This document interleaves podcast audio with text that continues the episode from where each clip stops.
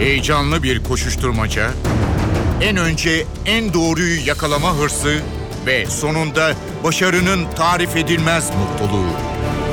Manşetlerin perde arkası, habercilerin bilinmeyen öyküleri muhabirden de. Muhabirden şimdi başlıyor.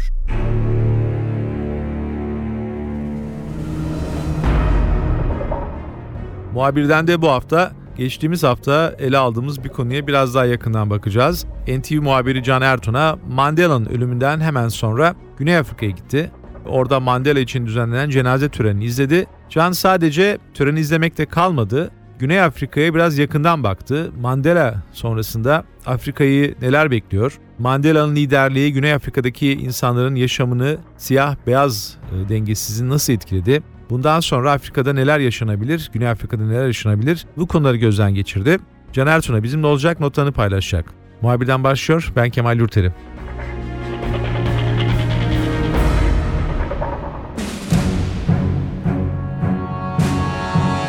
Güney Afrika tarihi liderini yitirdi. Nelson Mandela çok önemli bir isim.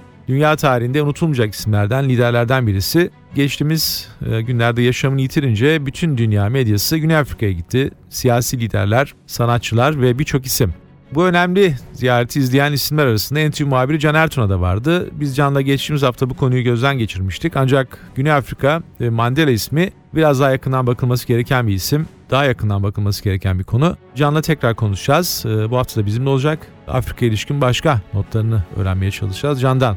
Can, e, Güney Afrika'dayken de seninle konuşmuştuk. Notlarını bizimle paylaşmıştın. İstanbul'a geldin. Bu fırsatı kaçırmayacağız. Çünkü e, Mandela tarihi bir kişilikti. Güney Afrika için değil e, sadece tüm dünya için önemli şeyler ifade eden bir liderdi. Kelimenin tam anlamıyla bir liderdi. Dolayısıyla notlarını bir kez daha e, senden alacağız. Can orada e, cenaze töreni e, sonrasındaki istersen e, duruma biraz daha bakalım. E, Mandela köyünde toprağa verildi. Nasıl bir Güney Afrika olacak? E, önümüzdeki dönemde bu ülkeyi neler bekliyor sence? Güney Afrika'da Mandela sonrası e, konuşulan, telaffuz edilen ciddi endişeler var.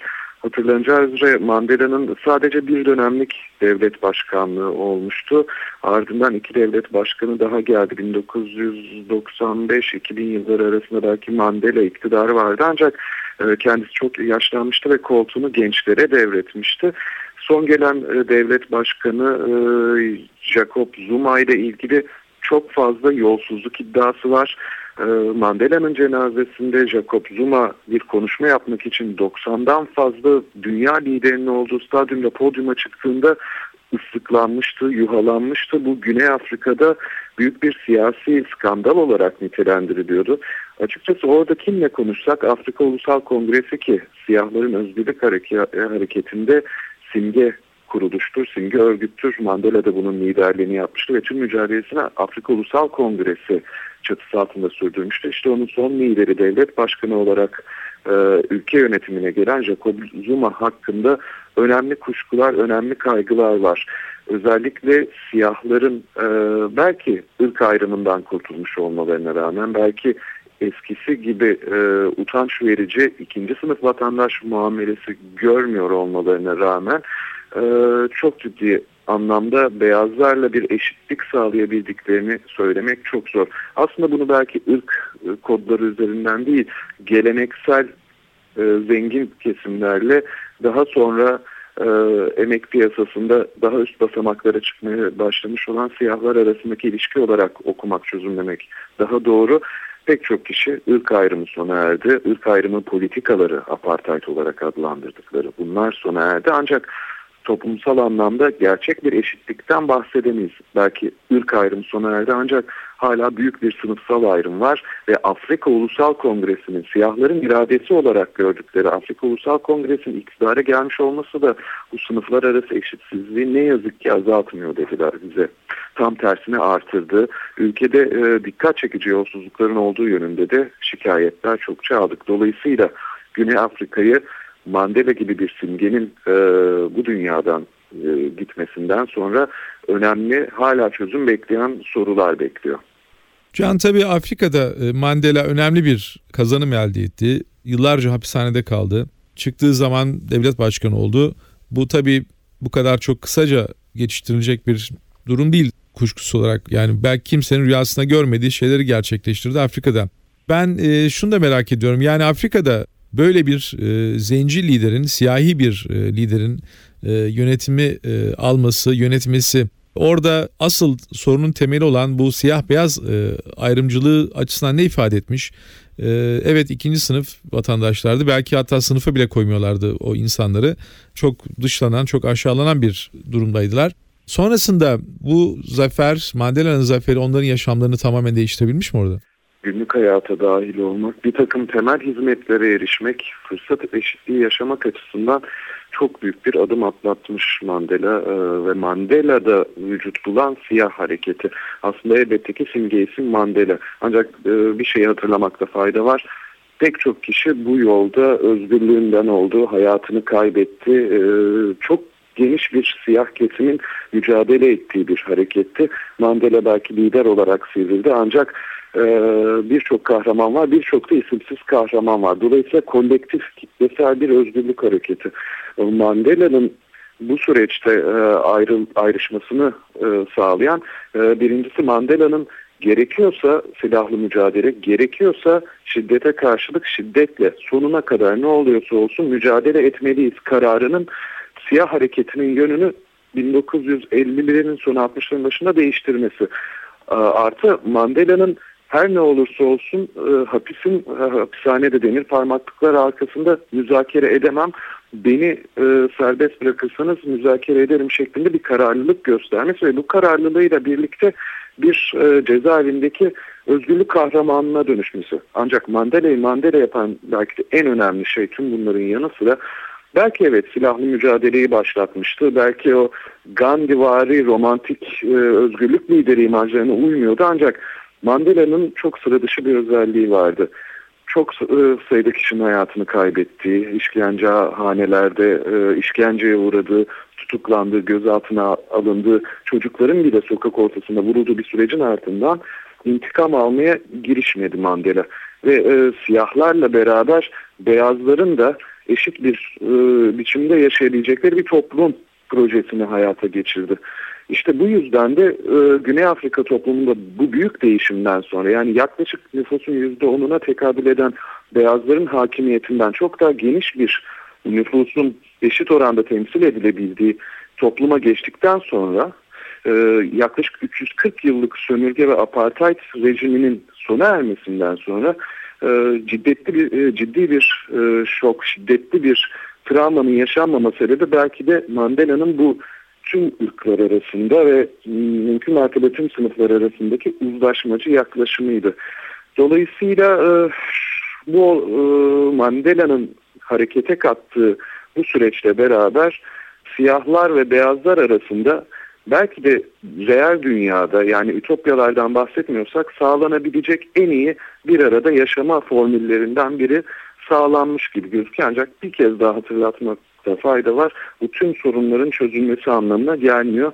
Güney Afrika'yı Mandela sonrası siyah, beyaz ve e, diğer ırkların bir arada e, özgürce yaşayabildiği bir model olarak sivrilen Güney Afrika'yı yepyeni sorunlar bekliyor. Yepyeni krizlerle karşılaşabilir. Can peki Mandela nasıl bir siyasi miras bıraktı? Şimdi e, başta bir e, yolsuzluklarla suçlanan bir lider var. Bir yandan e, Mandela bir kazanım sağladı ama bu kazanımların tamamen orada sağlam köklere dayandığını söylemek de zor.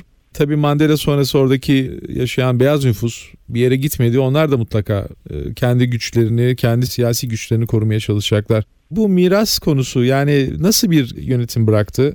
Mandela'ya dair e, hakkını teslim etmemiz gereken yönler olduğu kadar Mandela'nın e, belli konularda eleştirildiğini de söyleyelim. Öyle bir e, katkıda da bulunalım.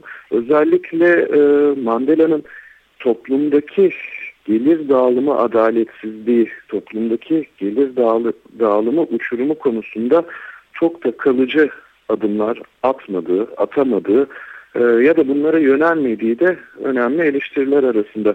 Evet yani siyahlar beyazlarla aynı caddelerde yürüyebiliyor. Siyahlar artık devlet başkanı olabiliyor, bakan olabiliyor. Siyahlar artık beyazların yararlandığı tüm haklardan e, yararlanma hakkına sahip. E, bu e, ilkesel olarak böyle ancak pratik örneklere baktığınızda sermaye sahipliği yapısında çok büyük, çok dramatik değişiklikler göremiyorsunuz Güney Afrika'nın. Elbette şu da sorulabilir. Mandela yaşamının 27 yılını cezaevinde geçirdi. 45 yaşında girmişti cezaevine, 72 yaşında çıktı ve bundan sonra mücadelesine devam etti. Her şeyi yapması gereken, tüm bu sorumlulukları alması gereken ırk ayrımını kaldırdığı gibi ülkenin ekonomik yapısını, e, sistemini değiştirmesi gereken tek isim Mandela mıydı? Elbette ki hayır. Bu belki de Mandela'ya e, çok fazla yük yüklemiş olmak anlamına gelir. Ee, ancak Mandela sonrasında Afrika Ulusal Kongresi'nin bayrağı Mandela, Mandela'dan devralan o siyah hareketinin e, ki içinde bazı beyazlar da var onu da söylemek gerekir. O özgürlük hareketinin e, Mandela'nın açtığı yoldan ülkeyi daha iyi bir seviyeye taşıyıp taşımadığı da büyük bir soru işareti. Can biraz da cenaze töreni sonrasında bakabilir miyiz? Mandela çok sade bir şekilde e, köyüne defnedildi. O bölge nasıl bir bölge? Yani nereden bu lider yetişti? Nasıl yetişti? Onları da anlatabilir misin bize? Öyle bir an geldi ki dünyanın bütün önde gelen haber kuruluşları, haber ajansları Güney Afrika'da e, başkent Johannesburg'un e, aslında başkent demeyelim çünkü Güney Afrika'nın ilginç bir yapısı var. E, hükümet binaları Johannesburg'a yakın Pretoria'da ancak parlamento Cape Town'da yani birkaç noktaya yayılmış bir e, idareden bahsediyoruz ancak e, en önemli kenti idari açıdan yine de Johannesburg denebilir devlet başkanlığı sarayı da orada. İşte o Johannesburg'a yaklaşık 800 kilometre uzaklıkta küçücük bir köy vardı. Kunu köyü ve dünyanın bütün önde gelen e, televizyonları, haber ajansları gün geldi o köyden canlı yayın yapmaya başladılar. Mandela o kadar önemli bir liderdi. Dünyada belki de eşine bundan sonra çok az rastlanacak. Belki de 20. yüzyıldan 21. yüzyıla kalan son büyük liderdi. E, Mandela'nın yaşamına baktığımızda aslında kendisinin e, o köyde doğmadığını biliyoruz. Bambaş başka bir yerde doğmuştu ancak hayatına yön veren e, ilk gençlik yıllarını orada yaşamıştı. Öncelikle kendisi bir kabilenin soylu üyeleri arasındaydı. Bu ona e, onun iyi bir eğitim alabilmesini sağlamıştı. Mandela e, Hristiyandı, bir metodist okulunda eğitim görmüştü ve Nelson adını da oradaki hocası vermişti. Elbette ki çok farklı isimleri var, telaffuz etme e, oldukça güç. E, Mandela'nın ailesi tarafından verilen ismi e, Türkçe okunuşuyla belki Rolillala diye çevirebileceğiniz ağaçları sarsan adam. İşte e, biraz da oradaki e, misyoner eğitimi, batılı eğitimin dayatmasıyla o dönemde birçok çocuğa da batılı isimler veriliyordu ve bir gün hocası geldi. Mandela'ya senin adın artık Nelson dedi. E, ismini değiştiren bu süreç Mandela'nın hayatını da şekillendirmeye başladı. Göreli iyi bir okulda eğitim aldı. Daha sonra hukuk kariyerine başladı. Büyük kente yani Johannesburg'a geldi. Ee, Mandela'nın anılarına, hatıralarına baktığımızda babasından çok etkilendiğini yazdığını ve söylediğini e, görüyoruz. E, Mandela özellikle babasının çok disiplinli e, ve e, diyalektik düşünme yetisine sahip açık dış fikirleri, dünyaya açık bir insan olmasından çok etkilendiğini söyler. Dolayısıyla e, Mandela e, kendi anlatımıyla güçlü ve e, aydın, disiplinli, çalışkan bir baba figürü ve biraz da kabilenin soylu isimlerinden olmasını sağladı. İyi bir eğitimin eleğinden geçerek Güney Afrika'da e, ilk siyah hukuk bürosunu açan avukat olarak bir hukukçu olarak bu mücadeleye dahil olmuştu. Köyde geçirdiği zamanlar, köyde geçirdiği yıllarda e, onun için aslında Güney Afrika realitesiyle e, ve düşünceleriyle Güney Afrika'daki geleneksel felsefeyle baş başa kalabildiği yıllar olarak e, tanımlanabilir.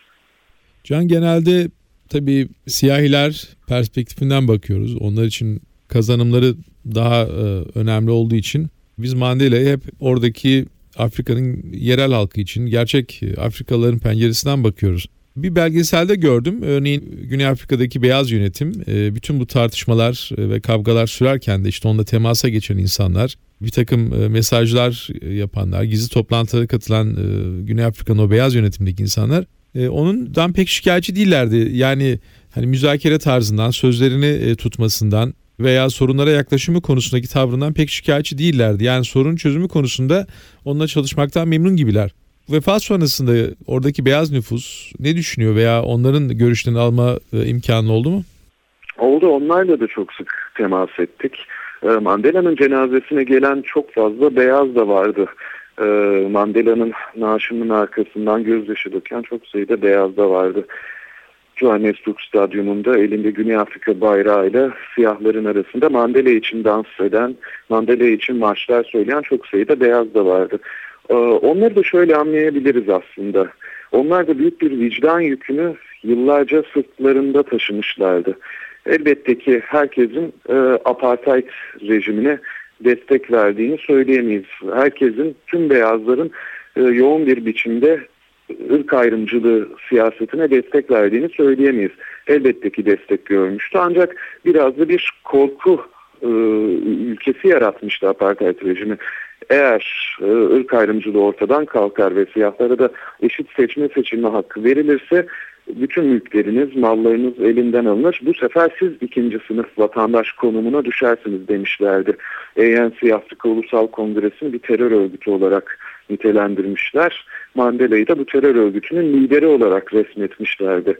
Tüm beyazların gözünde konuştuklarımız bize ciddi bir kara propagandanın, ciddi bir dezenformasyonun olduğunu söylerler. Elbette ki medya, devlet televizyonu, devlet radyosu bu propagandanın yayılmasındaki en önemli araçtı. Ancak ne zaman ki Mandela hapisten çıktı ve özgürce mesajlarını vermeye başladı, siyah e, beyazlar da o zaman evet bu, bu kişinin amacı e, bir beyaz hakimiyetinin yerine siyah hakimiyeti kurarak bizi yok saymak değil, e, tam tersine siyahları bizim yanımıza çekerek daha adil bir Güney Afrika vizyonu yaratmak o şeklinde artık Mandela'yı yeni baştan tanımışlardı. Mandela'yı Mandela'nın sözlerinden, kendi davranışlarından tanımışlardı. E bir de şunu düşünmekte fayda var. E, Güney Afrika'daki ırk ayrımı yönetimi e, dünyanın da e, ciddi tepkisini çekmişti. Bu sadece düzenlenen yardım konserleri de değil.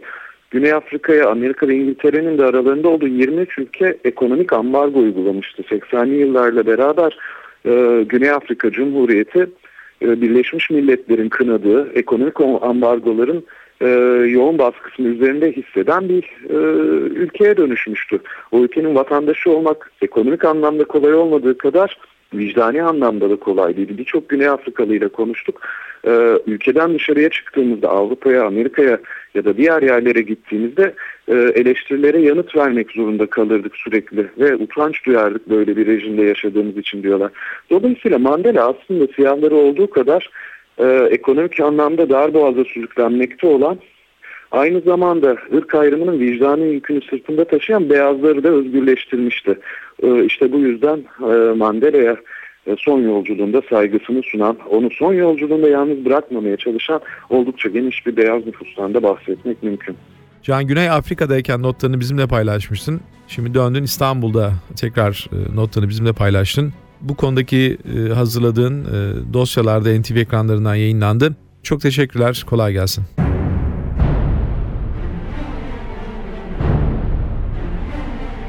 Muhabirden de bu hafta NTV muhabiri Can Ertuna ile konuştuk. Can Ertuna Nelson Mandela için düzenlenen cenaze törenini izlemek için Güney Afrika'ya gitmişti.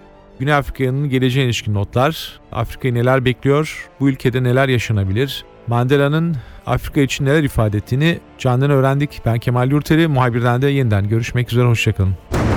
Haber için değil de haberin hikayesi için şimdi onlara kulak verme zamanı muhabirden NTV Radyo'da.